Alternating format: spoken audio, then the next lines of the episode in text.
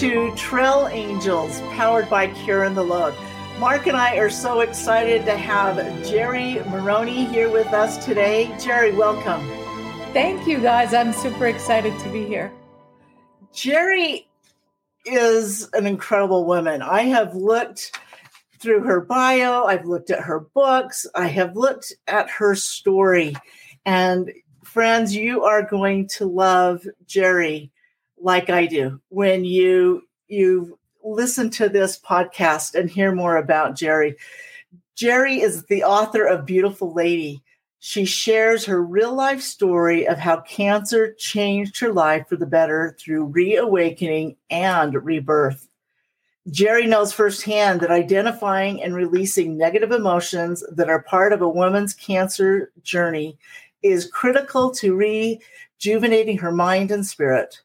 As an advocate for hope and a champion of courage, she empowers other cancer warriors to strengthen soul nurturing techniques to release negative emotions, boost courage, and rebuild self confidence so they can live inspired lives that bring them great joy. She is a source of motivation for others and offers a mix of humor and thoughtfulness to help cancer warriors navigate the scary path ahead of them. Geri is a business executive, entrepreneur, mentor, author, and speaker, and trail angel. She lives in Castle Rock, Colorado with her husband. Welcome, Geri. Thank you. It's going to be, I'm looking forward to spending time with both of you. As are we. Geri, would you just start us right off and share your story? About when you got the diagnosis? Sure. Yeah, it was um, five years ago. Um, it was, I had been that person who always did my mammograms religiously. There's no, um, you know, I, my mom didn't have breast cancer, so I wasn't extremely worried, but it, it was just something that I'd always done. So, um, time for my mammogram, and I it took me four hours to get out of that doctor's office with a failed um, you get to go to the next step uh, diag- not a diagnosis yet but um, so it sort of really hit me out of the blue. Uh, but I, I failed the mammogram failed the test and they identified um, breast cancer. I didn't feel a lump. So to your to your people and watchers please get your mammograms. I didn't feel a lump. It was against my chest wall. The only way we found it is through a mammogram and had I not been that diligent person, you know, it, it could have been a much different stage, a much different story. And I'm going to jump in here too, because I religiously get my mammograms for that very reason. Just, yes. you just don't know. And there are things that if we do religiously, that when these, um, these bumps in the road, these mm-hmm. potholes come into our life, we will know that you know we've done our part. Yeah. yeah. And it just that that help uh, help along the way. I, I would think that just helped you knowing you caught it early too. Exactly. I was, you know, as thankful as anybody can be hearing those words, but I was thankful that we caught it when we did. Um, but then it sort of sends you in a in a down a path where you do you look at your history, and we did um, a cancer family tree, which is not anything that great to do. But what it highlighted was that I ended up kind of with the unfortunate cocktail of having a, a grandmother who died of ovarian cancer and another grandmother who survived breast cancer. So although my mom didn't have any of those things, it was it was pretty prominent in my tree. And so we took a really aggressive approach. And but you know, to your point about when I found out um, that I have breast cancer, another thing I want to share with listeners is please don't do this alone. Like I, I, I it is my um, fault that I carry burdens I shouldn't carry, and all by myself. Like I didn't even tell anyone that I failed the mammogram, I failed the needle biopsy. I didn't tell anyone until I was forced to tell them that I had been diagnosed with breast cancer. And in hindsight, that was a really um, bad thing to do because I needed I needed someone to hold me up. I was an empty nester, and I just when I heard those words, there wasn't anyone to lean on because nobody knew it was coming. the interesting thing that you you talk about there too is that you know you had no one to lean on and and that it was because you were keeping it in trying to probably protect yeah the feelings of others until you really knew but i've had a scare where i've i've been called back we need to come and do some other testing and gratefully the other testing for me proved that what they were concerned about was not cancer mm-hmm. but it's there and and we mm-hmm. need you know and it's in the back of our minds always i think as women and and i know there are men who also yeah. have had that get that diagnosis of breast mm-hmm. cancer. So it's something we need to be aware of but continue yeah, on with that no but i think what i learned like very immediately was that i needed to open up. Like this isn't anything i could carry alone and no one should carry this alone. Like i needed to finally break the barrier and say, I am vulnerable, please help me um, to my family and friends. And I didn't want to scare them. I had two teenage, two young adult daughters, and I didn't want to, you know, scare them. But but we got through, you know, that that part of it. And um, as I worked my way through the it, adrenaline takes over uh, right away because you have a lot to do. They they're like, oh, breast cancer put your team together. Like, I don't know who my team is supposed to be. Like, you need an oncologist, and then you need a this kind of surgeon and a that kind of surgeon, and someone to rebuild. And so, I that was um, challenging in itself. Was to get all that together, and things move quickly. Like there is a expectation from the time you are diagnosed to the time you have surgery. It's a pretty small window of of time if surgery is your treatment. Um, so, you know, I did went down that path and I'm a I'm a list maker, right? If you want to if you want to know how to get to me, get on my calendar and let's make a list because that's how I executed my life, right? Um, but cancer really taught me lessons I would not have learned otherwise, and that first one being um, vulnerability and and control. So, Geri, you went through a number of additional tests there, and uh, they they made the diagnosis one day. What was that day like? Oh, it was um, terrible. Like anybody who gets it, I think you relive it every moment by moment. So I was supposed to get the word that that one particular day by noon, and so I was working, trying to stay distracted. And then it was like 1.30 and I hadn't heard anything, 2.30 and I hadn't heard anything. So finally in the late afternoon when i thought it was safe i called to see if maybe they just forgot to call me. Um, and i got the nurse and i tried so hard to convince her to give me an indication of where we were headed with this um, but she wasn't budging. She said the doctor was busy and that they'd call me back. So I went about my day and went running errands and it's a it's a funny story now but not funny then. I was in PetSmart, like I was literally at the counter. I had set my stuff down and the phone rang.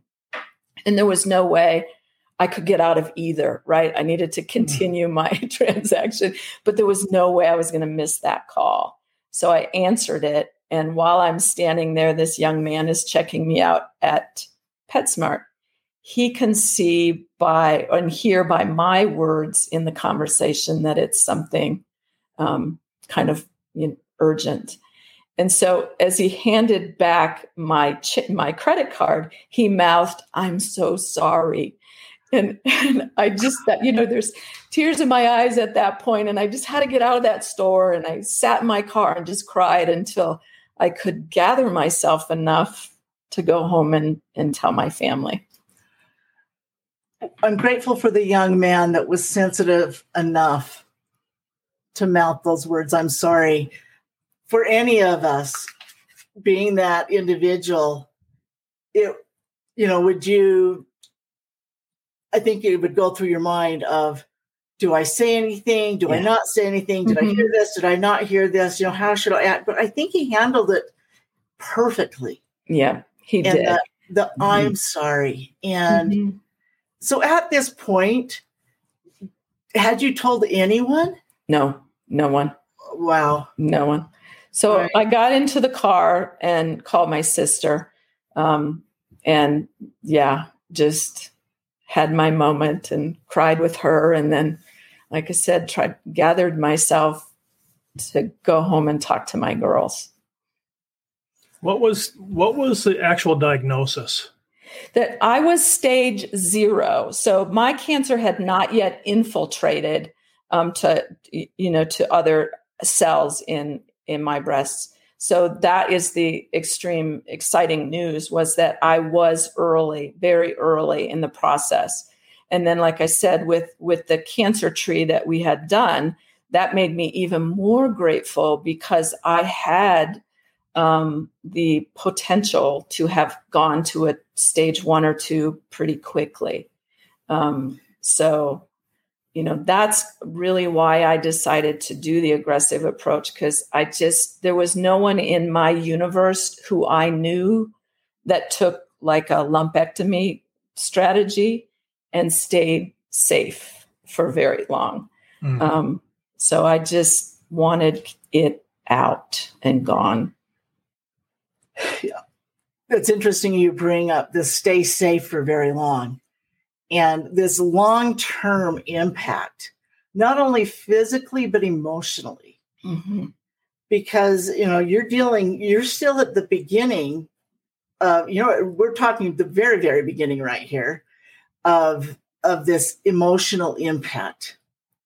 But you go through the process, you go through the aggressive treatment, and yet the, you know, the physical part was taken care of rather quickly. Mm-hmm. But the emotional part, that was a different story. You're absolutely right. And that that is, you know, actually why I'm doing what I'm doing now as an advocate for cancer warriors is because this this storm, this journey is very dual tracked like you said. Medically things just kick off and processes happen. But but what isn't supported is the emotional well-being. Like no one told me. I wish someone would have said you know what? This might be hard emotionally. You might feel these things. And if you do here's something to think about. But no one no one does that and no one did that. But for me i knew that in talking with my doctor that journaling was was really going to be a good thing for me so i started journaling along the way but as i did that then it laid itself out to just such a beautiful story and my beautiful lady, um, which is why I wrote my book. And, you know, as we talked about just a minute ago with the young man at PetSmart saying the right words, there are multiple occasions in my journey where strangers would say, like, give me goosebumps because they told me the exact words I needed to hear that day. Um, and and so you know, I think the the lesson that I'm trying to sort of share with women is that yes, the emotions are hard, but it's so important to address them along the way so that because what a lot of people think and I'm talking with cancer warriors your family thinks when you get home from the hospital it's all done. You're over it now. But you're really it, it is so much bigger than that. And to to get out of that in a healthy way, we have to um, give time and and credit and credence to those emotions. Geri, up to this point, I'm sure that there are a lot of people, a lot of women who are listening to this story who are saying, "Wow, Geri is telling my story." Mm-hmm. And and uh, up to this point, I'm sure that there was shock, there was uh, being upset, there was uh, non acceptance there was probably all of those emotions that we're going through. As you look back five years ago from that time to today, there are probably some things that you wish you'd have known then that you know now today. Can you share with us maybe what some of those things might be? Yeah, I think, um, well, for me personally, it's more about I wish I would have learned better that faith um, mattered and that as much as Geri Maroney thought she had it under control, she really had no control. And I mm-hmm. think through this journey, that's what a lot of that's what I experienced and what a lot of people do experience is that we we know it, right? We hear it all the time. You you you don't have control about what happens to you. You can only control how you respond. Um, but I really, up until that point in my life, if I wanted something, I put my mind to it and I got it. And that's just the way I was clicking along, right? I was business executive doing a whole bunch of travel, doing a whole bunch of things. I had all the balls in the air, and yeah, it was stressful, but I put the balls in the air. So that worked out okay. But in this case, in the very first time of my life, it was, um, I had to almost sort of come to a breaking point where I realized, all right, I give, I give. There is, I have no grip. I need, I need God to please help me. So you come to this breaking point, and and for I relate to that.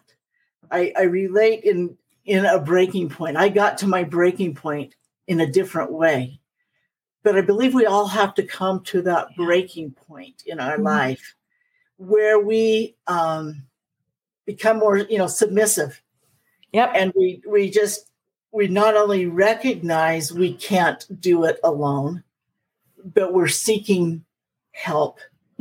We're seeking help from from God, from those that we we know and love, and often those messages of hope and healing come through those trail angels that God sends, those strangers that give you the mm-hmm. message that you needed to hear at that moment. That's not coincidence.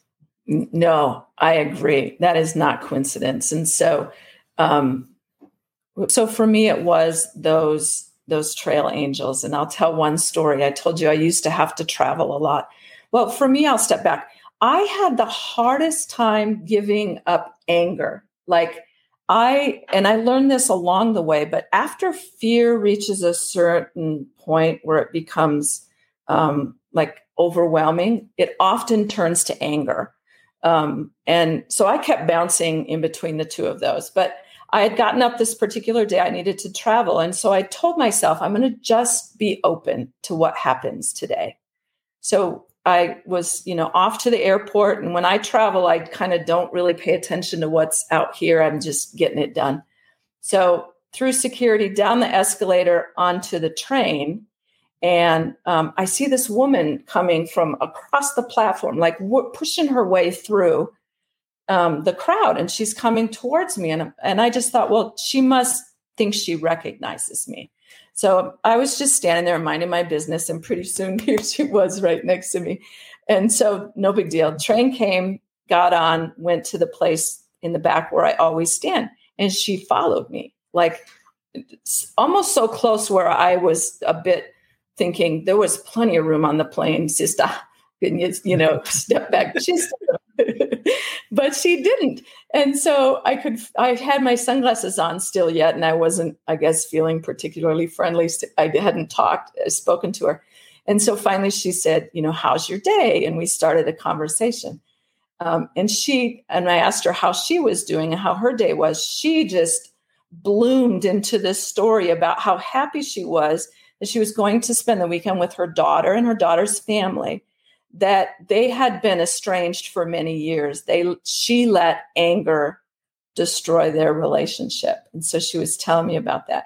And then I get goosebumps still. She reached out and touched my arm and she said, Don't let anger steal your joy. Forgive yourself and forgive others. And then I'm like almost crying. My glasses are still on, my sunglasses. And so I'd gotten to my place, had to get off the train. And then I got off the train and turned back and looked at her, and she was waving like this at me, like as if we had been long lost friends. And I still see her face and hear her words, uh, you know, from time to time. And that was a trail angel who who came to me at the moment that I needed because it was the wake up call that I needed to say I had let anger consume me and and I needed I just needed to stop that. That's a beautiful story in a in a powerful one because that anger it grabs hold. Mm-hmm.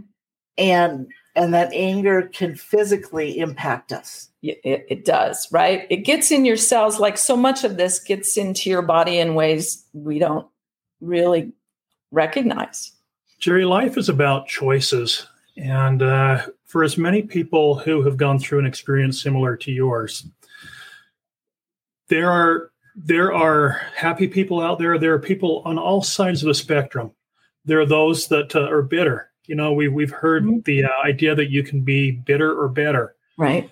And there was a time probably that uh, maybe it wasn't right then on the train to the to get on the airplane that you were feeling better. But when was that point that you found that you could maybe even find a little bit of humor in what was happening? Yeah, I would say it was shortly thereafter after you know getting sort of settled onto the plane i i had you know four hours to reflect on what had just happened to me um, with that message and you know where i had already had come through my journaling and and I, I felt better then i felt like that was that was heaven telling me um, that it was going to be okay and that i just needed a little refocusing. And you know i think it was that and then there's you know other stories that happened to me where it was sort of piling on where it it felt like you know what? God thinks i can do this and so i'm going to do this. So you know one of the things annette that we when we when we talk to people that have gone through difficult times in their life such as Geri, such as everybody. You know, if, if we say that we haven't been through a tough time in our life, we're we're not being uh, we're, honest. We're lying to ourselves. Yeah. But but you know, one of the things that we find very common is is uh, and, and there are some commonalities when people have made a conscious decision to be better. And some of those conscious decisions, it's amazing how many people we've talked to who have talked about the importance of journaling mm-hmm. in their in their life and and uh, how how that's been important. And i'm just curious from your perspective how has journaling helped you and and what was it therapy for you? What what was it? Yeah for me what it started out to be was a way to get through my nights because i was having such trouble sleeping that literally i would take my phone go to the notepad and just get out all that was you know bouncing around in my head that was keeping me from sleeping. So that's kind of how it started. But then, like I said, as I sat down to sort of reread it, because it's very th- therapeutic to write it, but is multiple times more therapeutic to read it um, because you begin to see things about yourself that maybe you just even weren't acknowledging, but the words were clear. And and so that's what it was for me was that the more i cleared my head the more there were lessons for me and the more room i had you, you know for for positivity. Whether whether we realize it or not and i think you you hit a nail on the head journaling isn't so much for other people it's it's for us yeah, yeah. it's for us to reflect back upon and to look at uh, the progress that we've made along the way mm-hmm. That's exactly right. We're talking about journaling and the lessons that you learn about yourself, about life. I think that goes into a point that you have said where cancer is one of the best things to happen to you. Yeah. Now, how can that be true? I know that sounds crazy, right? Sounds crazy, but but it did it did bring me to a place where um, I had to let go of a lot. Like I said, you know, with the control and all of that. Um, I also learned about myself along that journey that I always knew I was empathetic, but I was empathetic in a way that wasn't helpful to me. I was taking everybody's um, thing and piloting it on, whether they asked me to or not. Like I was self imposed fixer of the world, right? And so that is that is a, a big um, no going forward. So not that I don't support people, just that. And what I also learned along the way was um, from a dear friend of mine who is a pastor in Costa Rica. I go to Costa Rica a lot, and a beautiful church there. And so he told me that if I were taking on all of those problems from others, I was taking away from them their journey with God. Like it was it was their path. It wasn't for me to jump in and reroute or redirect. And so when he told me that, it gave me kind of the permission to not engage and stay um, stay a cheerleader, but not a fixer. That's hard. That is so hard to pull back. Yeah. When you, I, I believe it comes from loving too, and having this huge heart to love others and help them. But Mark and I often say, and, and I can hear it in your voice and things that I've read, that we, though we wouldn't want to go through it again, through those challenges, cancer, and, and the things that we've gone through in life, we wouldn't trade it. Yeah. We wouldn't, we wouldn't trade the experiences the experience, that come from that. And the, uh, yeah.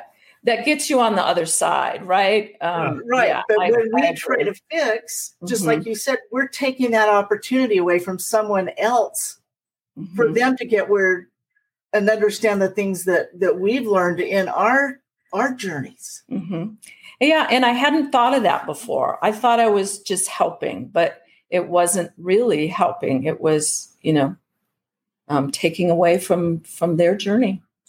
I, I hike every morning, and uh, one of the one of the things that I that I love about my hike is the people that I see on this hike every every day, and it's become as much uh, social as it's become physical. And uh, it's the same people, about the same hundred people that I see on the trail every every morning, and uh, there's a, there's a fellow on the trail that uh, shares inspirational quotes, and uh, he he asks questions that make you really begin to think. And he asked questions this morning, the same question he asked everybody that uh, passed him. He said, "For you, what is what does it mean to be spiritual?" And and and you know, we with Carrying the Load and with Trail Angels, we we focus a lot on on three big rocks the physical, the emotional, and the spiritual side of things. And uh, I, I, I, answered his question with one word, and, and I said clarity. And for me, spirituality is is clarity, having having a clear mind, having maybe a clear conscience, maybe having the clarity to know that uh, it's going to be okay, having the faith that you talked about at the beginning of our conversation here. As you think of those three rocks, I'm going to put you on the spot here for a second. Uh, when you think about those three rocks spiritual, physical, and emotional what was the most difficult rock for you to get through this? Um, emotional. It, it, was emotional, but then, as I said early on, it it it. I know they're separate rocks, but I might want half of each one. Mm-hmm. the, spirit, mm-hmm. the spiritual one was was for me a really big one too um, like we said, I had to get through the emotions, and I'm a bit of a stubborn person. So it took me a lot to get to that point where I finally broke so that I could open up my spiritual heart and see that God, God, I, I thought God was mad at me. I thought that's why I got cancer. I must have done something. Um, but then I finally got to the point to say, God didn't give me cancer. He gave me the strength to get out of it. Mm-hmm. And so that was, um, you know, like I said, sorry, I had to take a little bit of each rock, but it was. No, I, I, I love that. And, uh, you know, I, I, I, love what I, what I heard many, many years ago. And, and that was is that, uh, dot, that God didn't uh, save Daniel from the lion's den. He saved him in the lion's den. And. I and I think we all have our lion's dens mm-hmm. that we mm-hmm. have to deal with in life, mm-hmm. and uh, knowing that uh, that little bit of faith goes an awful long way. Yeah, and I'll I'll share another story if we have a little Please. time. My my dad had passed away several years before my cancer diagnosis, and so as I was telling you, I was in this anger fear stage for a long time. I would pray to him every night to say, please ask God to bring someone in my life to help take care of me. I was alone. Please, I can't do this by myself. And then I started having, I had the same dream twice. Like it was a rewind and play exactly the same dream twice. I was out, out with friends pre COVID, all good, having dinner and wine and laughing and having a great time. And my dad was standing in kind of the shadow. I could see him. He wasn't engaging, he wasn't speaking, but he was giving me, you know, thumbs up like this so the first time I had that dream, I woke up and thought, wow, you know, I was both kind of happy and sad, sad that I missed him, but happy that he came and I got to see him. That was really great. And that happened again, like exactly the same dream. And I woke up and thought, holy moly, who has the same dream twice? I don't know. but I was busy and, you know, still a bit of it I was caught in in the same way that this stranger needed to pull me out of the anger hole. I was stuck in a pity party hole that I needed someone to pull me out.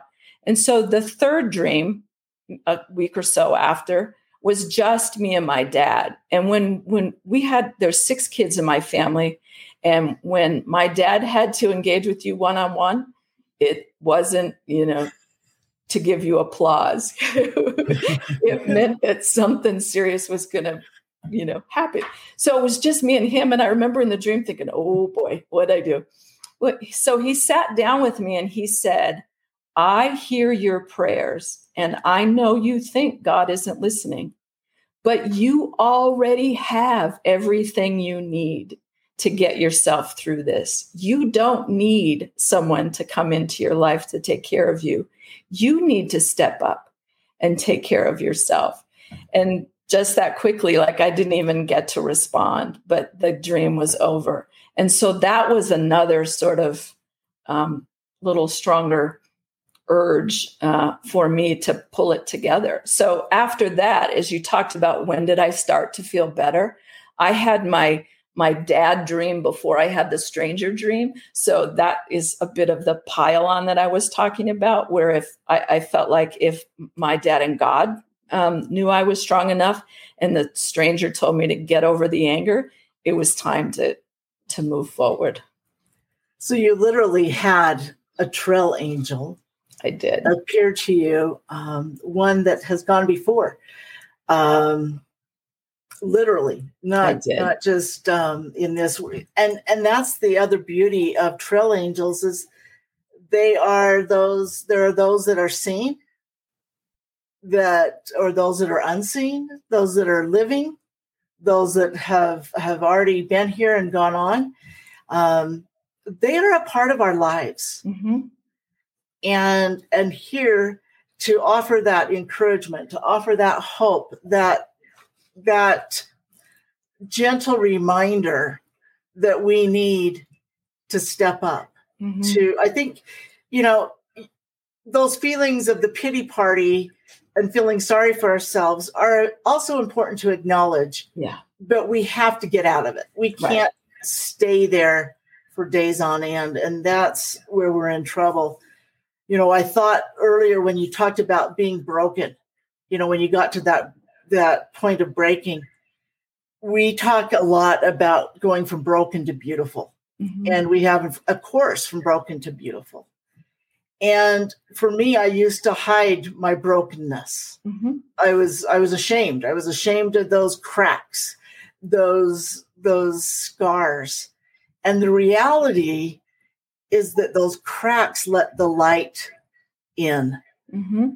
God's light and and the light of others and and really my light also to to shine out. Right.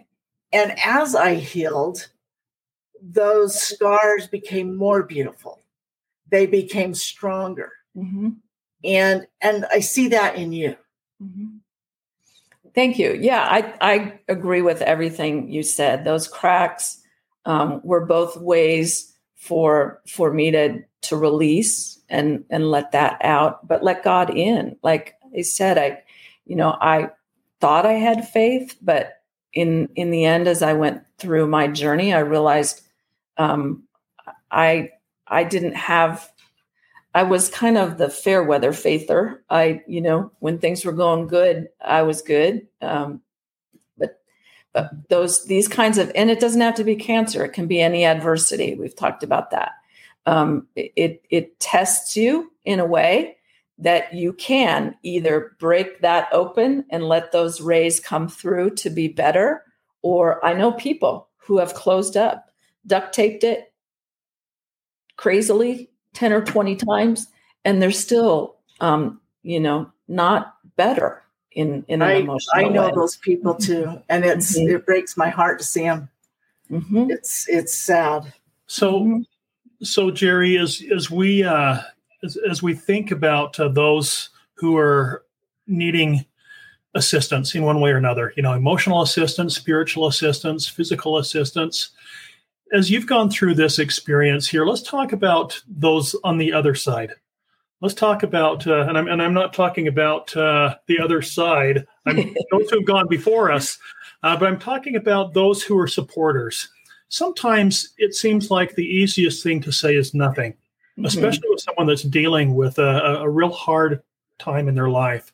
What kind of advice would you give? And I know that you talk to a lot of women who are going through this. Are, are there some some ideas that you can share with us, being the supporter that would help us to be able to help others deal with their issues that they're having? Yeah, I think it sort of goes to what you said. Sometimes um, saying nothing is good, or less is more. I would say less is more.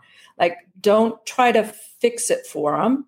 Don't like I had to when early in my journey. I created something new called Cancer Free Day, like because I just couldn't take it anymore. Like that was all anybody wanted to talk to me about was their you know they read this about why i got cancer or what i should do to do you know get rid of it and run three circles in a in an intersection at four o'clock in the afternoon and all the crazy stuff that people were just trying to help right? There a supporter is just trying to help. They have their own um, challenge with what's happening to us. If it's a if it's a, a health issue or or something else most people are are in their own place of trying to to to reconcile what's happening to you but be in a supportive place so for me i would say um, don't don't pretend that you know how that person feels. Um, don't pretend to have an answer or a solution on why it happened or just just be be there. Like there were times when i would call my sister again and we would barely speak. I would just cry and she'd just be there. And that's all i needed was just someone to be with me To be and to help you understand that you weren't alone. yeah right and that's And it- ultimately i mean that's ultimately what the supporter can help you with right is to to to be the the net that says you are not alone Yeah, yeah. So I I, I know Annette has an important question she wants to ask you, You as ask well. it. But but even before that, I you know this is such an interesting conversation because I don't see you as a survivor so much as I see you as a thriver. Mhm. And and you know you, you've heard it all you've, you've heard it said before that uh, sometimes our experiences define us, and and I don't I don't necessarily agree with that. I think that uh, it's it's more than the experience itself. It's how we react to the experience. What would you say to someone that asked you that question, Geri? What defines you? I think for what defines me is my um, self determination and my newly acquired self confidence. Like I had confidence before, I could be a business person, I could speak in front of hundreds of people and travel the globe and all of that. But when it came right down sort of to the brass tacks of surviving, I didn't think I had what I needed but through the story that I've shared today and I have in the book, I did. And so that's what I'm trying to share with others is that little light, this little light of mine, it's in there. It's in there. Everybody has it. We need to sort of crack that shell and and let it come out. Everyone can be a thriver. Beautiful. Everyone can. And and that's what, you know, carrying the load is all about. That's what Trail Angels is all about, is helping others to to one recognize they're not alone, that it's okay to be broken. Mhm. fact, it's really good to be broken, Mm-hmm. but we just don't want to stay broken. Right. We want to be able to put those pieces back together and recognize that there's beauty in that brokenness and in those scars. Um, and creating this community of hope Mhm. is, for me, um, it offers that strength. It offers others to share their little light. Mhm. And that little light, it grows. yeah. It, it continues to grow as we share it. It doesn't diminish. Mm-mm. continues to grow and to expand and and it's been it's been you know really quite um eye-opening to me the effect that we can have for good Mhm. as we allow ourselves to be vulnerable I agree completely. Yeah. and it's hard It is hard. It is certainly hard, but I think if we if we all stop pretending we're perfect, that helps a lot and and opens up the door to be vulnerable. And just like like I don't know that lady's name at the airport, but I can tell you exactly what she looks like. And and it's, you know, a lot of time has passed. I want to be that for other people. I want to be um, those words that others need to hear. And that's why we have to share our stories, right? It would have been easy for me to take that journal, stuff it in a drawer, and move forward. Um, and, you know, and there are some people who say they can't believe I share the story um, in ways that I do. But it is it is in the hope that my words and my story is what someone needs to hear today. i am so grateful that you were able to push aside the natural tendency to be private Mhm. and, and to not reach out when when you talk about wanting to share and offer that that hope through your through your experience what would you say to someone who just got the diagnosis I would say, um, and I tell, I, I have a private Facebook group of ladies who we we talk through, and they're at different places of their journey.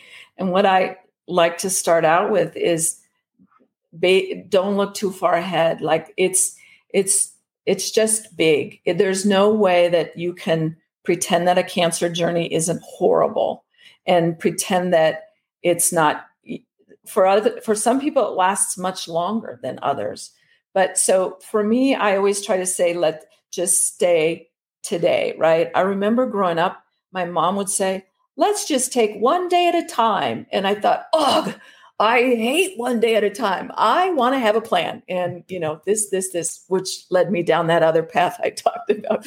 But the one day at a time thing is is my advice to anyone who's who's just been diagnosed or who's going through an extreme adversity of a different kind. Just don't look too far ahead. You'll get what you need when you need it today Excellent advice. excellent advice You know, one of the questions we typically ask is about uh, who has been a trail angel in your life. And you shared with us, I think, a great example of uh, the lady at the airport. And Mhm. even though it was probably unintended, and to this day she probably doesn't remember, what what what a great example, and especially the fact that you want to be like that person. I think we should all try to be like that person. Yes i, I agree. I think um, our world would be a better place if we all tried to trailblaze a little more. I agree. Is there anything else that we haven't discussed that you would like to share? No, I think it is, you know, that message of hope. Like um, the day you find out, it gets dark, and then it gets really dark, and then it gets really, really dark and really stormy. But but hold on, um, because you do get to a place where the light comes again, and you begin to be able to to plan your your new life. Thank you. And friends, thank you for joining us today. We hope that you've enjoyed our conversation with Geri Maroney. It is dark at times, but hold on and the light will come. Each of us have a story to share, Author Brene Brown reminds us that owning our story is the bravest thing you will ever do. The stories and experiences our guests share inspire us as well as help us to grow and connect with others. We invite you to become a part of Carrying the Load community through social media, as well as to share the site with those you know. We are stronger together. Keep Carrying